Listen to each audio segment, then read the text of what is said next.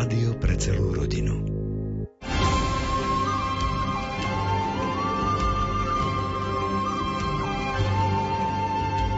Milí priatelia, vítame vás pri počúvaní relácie Výber z pápežských encyklík.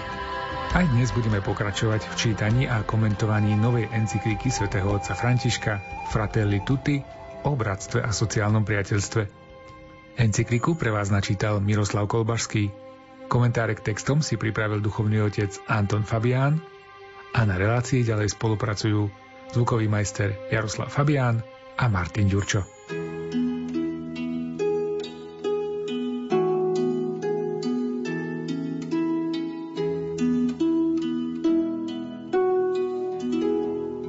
Najlepší spôsob preovládanie a napredovanie bez limitov je rozsievať nedostatok nádeje a vyvolávať neustálu nedôveru, hoci zamaskovanú obranou niektorých hodnôt. Dnes sa v mnohých krajinách používa politický mechanizmus vyhrocovania, jatrenia a polarizovania. Rozličnými spôsobmi sa druhým neguje právo existovať a myslieť, a na ten účel sa používa stratégia vysmievať sa im, podsúvať voči nim podozrenia, obkľučovať ich. Ich časť pravdy a ich hodnoty sa neprijímajú a týmto spôsobom sa spoločnosť ochudobňuje a redukuje na svoj vôľu silnejšieho. Takáto politika už nie je zdravou diskusiou o dlhodobých projektoch pre rozvoj všetkých a pre spoločné dobro, ale len prchavými receptami marketingu, ktoré v deštrukcii druhého nachádzajú najúčinnejší zdroj. V tejto malichernej hre diskvalifikácií je debata manipulovaná tak, aby sa udržala v stave kontroverzie a kontrapozície.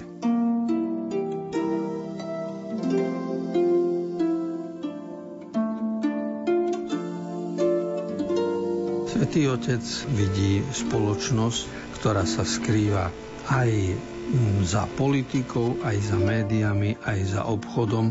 Snaží sa ukázať, že riešenie ľudského bratstva nie je v tom, že druhého potlačíme, ponížime, odsunieme, vysmejeme, ale v tom, že ho budeme rešpektovať a že ho berieme vážne. A rôznosť ľudí by nemala byť prekážkou rozvoja, ani dôvodom k likvidácii, ale rôznosť treba chápať ako Boží dar a ako výzvu pre nás všetkých. A preto v článku 15.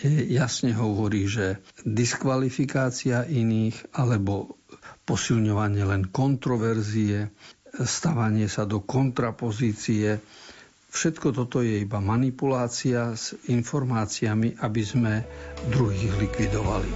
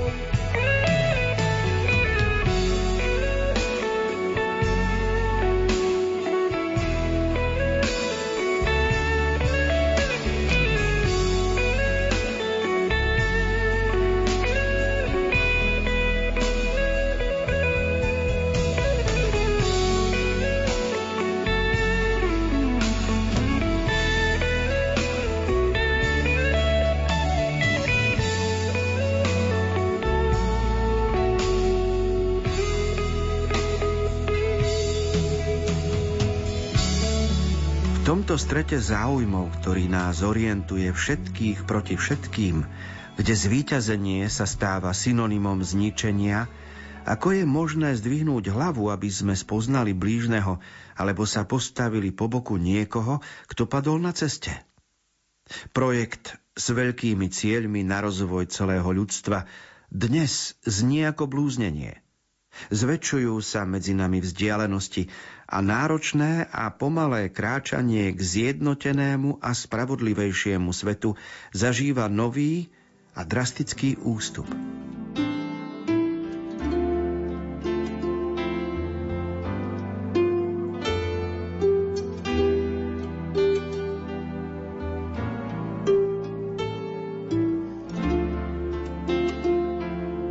Treba nahradiť boj všetkých proti všetkým niečím iným.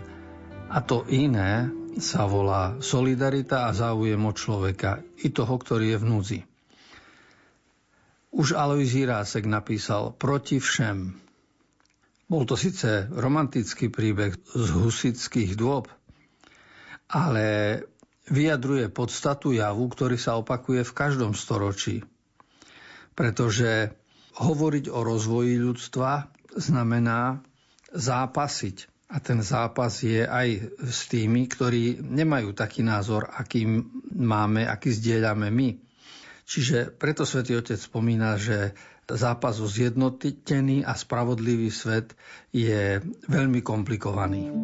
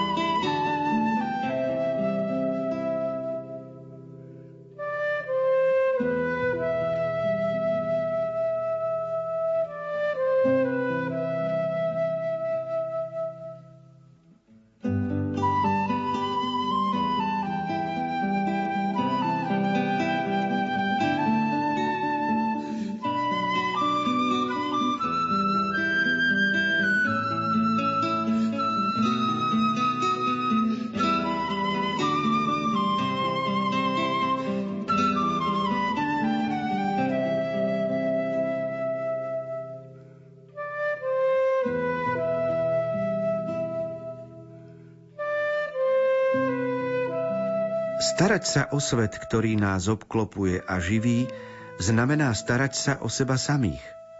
Potrebujeme sa však konštituovať v tom my, ktoré obýva spoločný dom.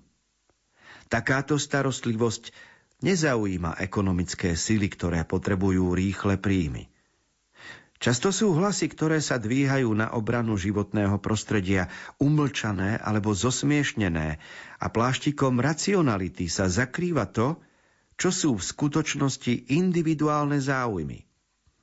V tejto kultúre, ktorú produkujeme, prázdnej, zameranej na to, čo je okamžité a bez spoločného projektu, možno predvídať, že vyčerpanie niektorých zdrojov povedie k vytvoreniu scenára, ktorý roznieti nové vojny, zamaskované ušľachtilými nárokmi. Povedomie, že žijeme v jednom svete, mať povedomie my, že svet, ktorý obývame, je náš.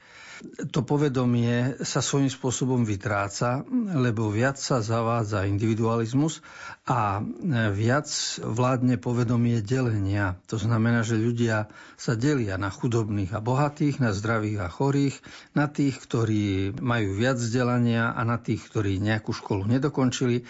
A radom by sme mohli pokračovať. Čiže nie je ľahké vytvoriť povedomie my v akejkoľvek oblasti. To povedomie sa skôr vytvára v oblasti záujmov. Keď je nejaký klub športový, záujmový, hudobný, tam sa to my realizuje skôr. A preto Svätý Otec zdôrazňuje, že je dôležité vytvoriť celosvetové my v oblasti ochrany životného prostredia.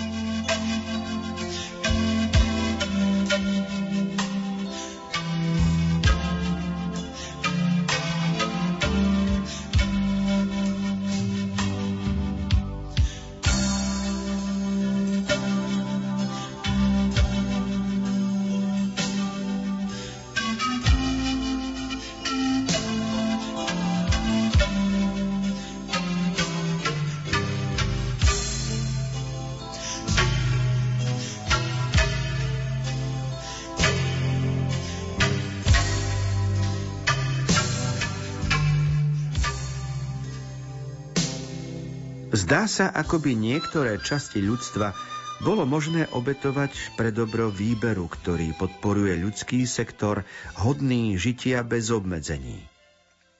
V podstate osoby už nie sú vnímané ako prvoradá hodnota, ktorú treba rešpektovať a chrániť. Najmä ak sú slabé alebo handicapované. V prípade, že ich ešte netreba, ako pri deťoch pred narodením, alebo ich už netreba, ako pri starých ľuďoch.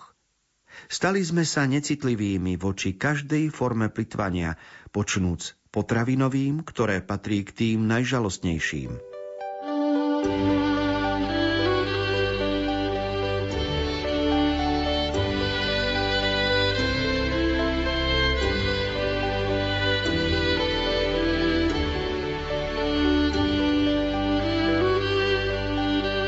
Obetovať chudobnejších, aby sa zachránili bohatší, to je vlastne spôsob vykorisťovania, ktorý nie je nový a vládne už tisícročia. A dnes skôr pozorujeme snahu, aby sme neopakovali tento princíp.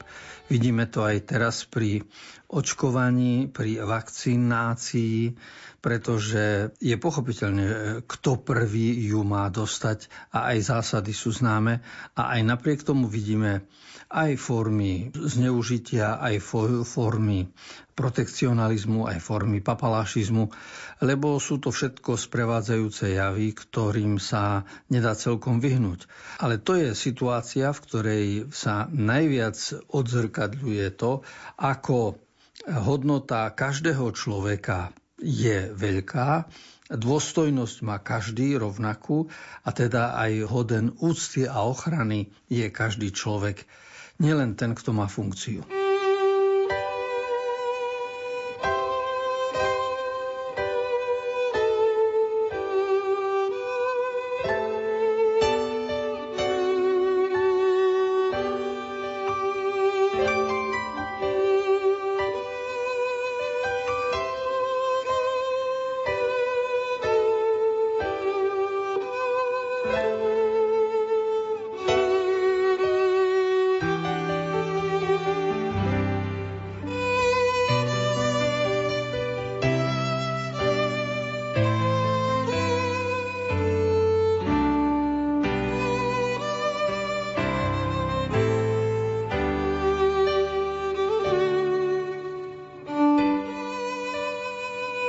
Nedostatok detí, ktorý spôsobuje starnutie populácie spolu so zanechaním starých ľudí na bolestnú samotu, implicitne tvrdí, že všetko končí s nami, že sa rátajú len naše individuálne záujmy. Tak predmetom vyhadzovania, skartovania nie je len jedlo alebo nadbytočné dobrá, ale často aj samotné ľudské bytosti. Videli sme, čo sa stalo starým ľuďom na niektorých miestach sveta kvôli koronavírusu. Nemuseli tak zomrieť. Ale v skutočnosti sa niečo podobné už stalo. Kvôli návalom tepla a v iných okolnostiach ľudia boli kruto skartovaní. Neuvedomujeme si, že izolovať starých ľudí a nechať ich na starosť iným bez primeraného a starostlivého sprevádzania rodiny kaličí a ochudobňuje rodinu samotnú. Okrem toho, mladí tak napokon prichádzajú o potrebný kontakt so svojimi koreňmi a s múdrosťou, ktorú mladosť sama od seba nemôže dosiahnuť.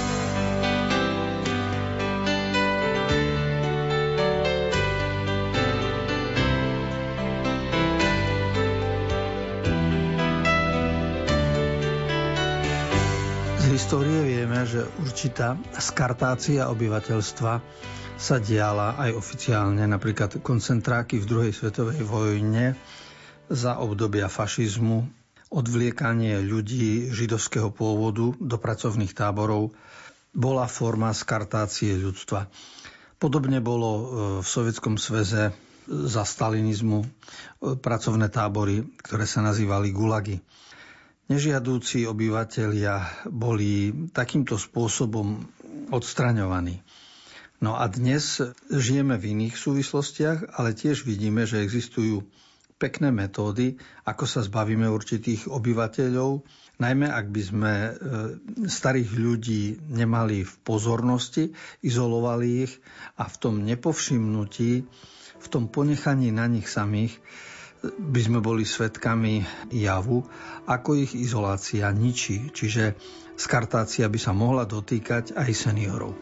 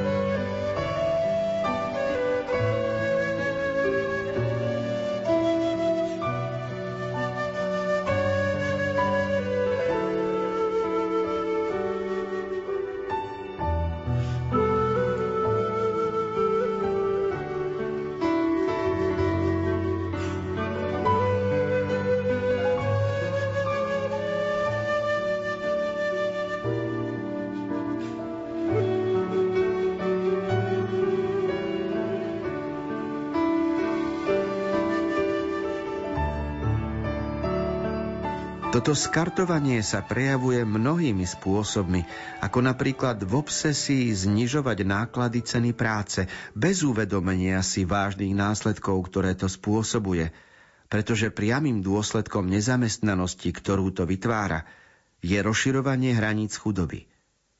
Skartovanie okrem toho nadobúda také ničomné formy, o ktorých sme si mysleli, že sú už prekonané, ako napríklad rasizmus, ktorý sa ukrýva a stále znovu objavuje. Prejavy rasizmu v nás obnovujú hanbu, pretože ukazujú, že údajné pokroky spoločnosti nie sú také reálne a nie sú dané raz a navždy.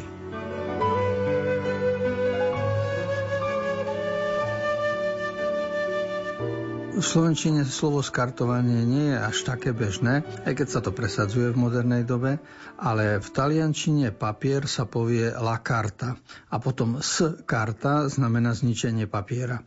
A tak na tom, ako zomelieme papier, a to je vlastne skartovanie, sa ukazuje aj to, ako tak v úvodzovkách zomelieme ľudí, alebo odstránime ľudí, alebo urobíme odpad z ľudí. A to sa dá potom robiť rozličnými spôsobmi a Svätý Otec ukazuje na súvislosti, ktoré v tomto smere platia, pretože to znamená aj hodnotenie, zaplatenie ľudí, cena práce, spôsob, ako zničiť človeka. Nejde len cez ideológiu, ale cez mnoho postojov voči nemu. Aj rasizmus, aj chudoba, aj nedostatočná zdravotná starostlivosť.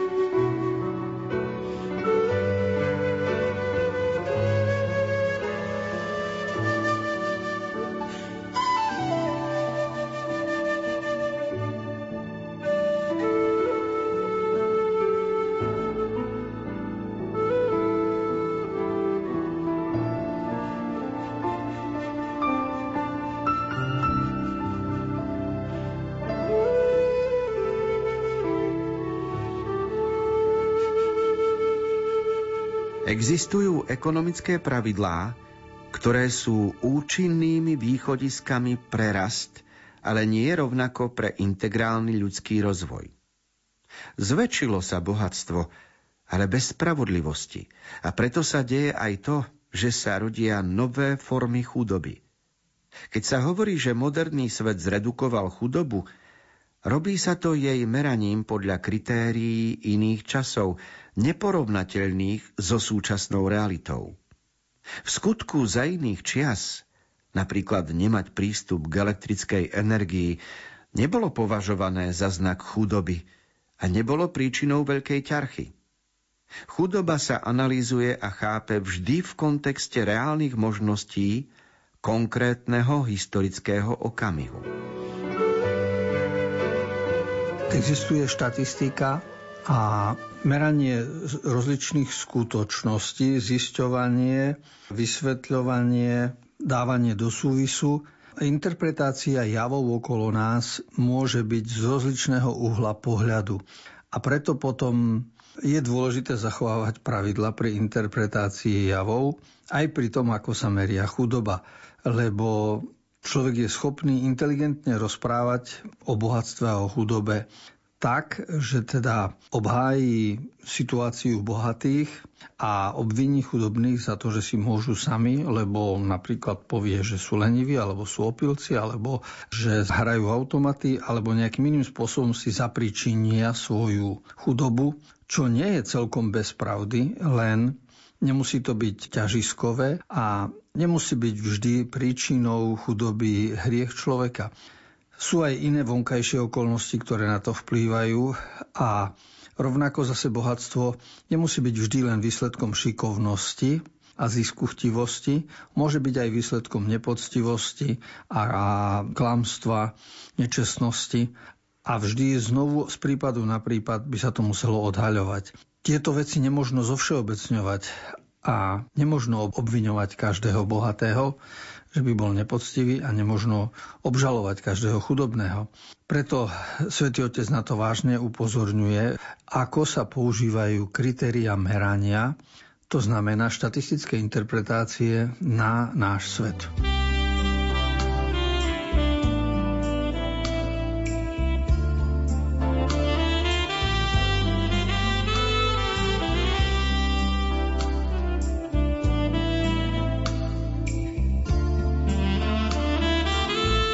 Výber z pápežských encyklík sa pre dnešok končí.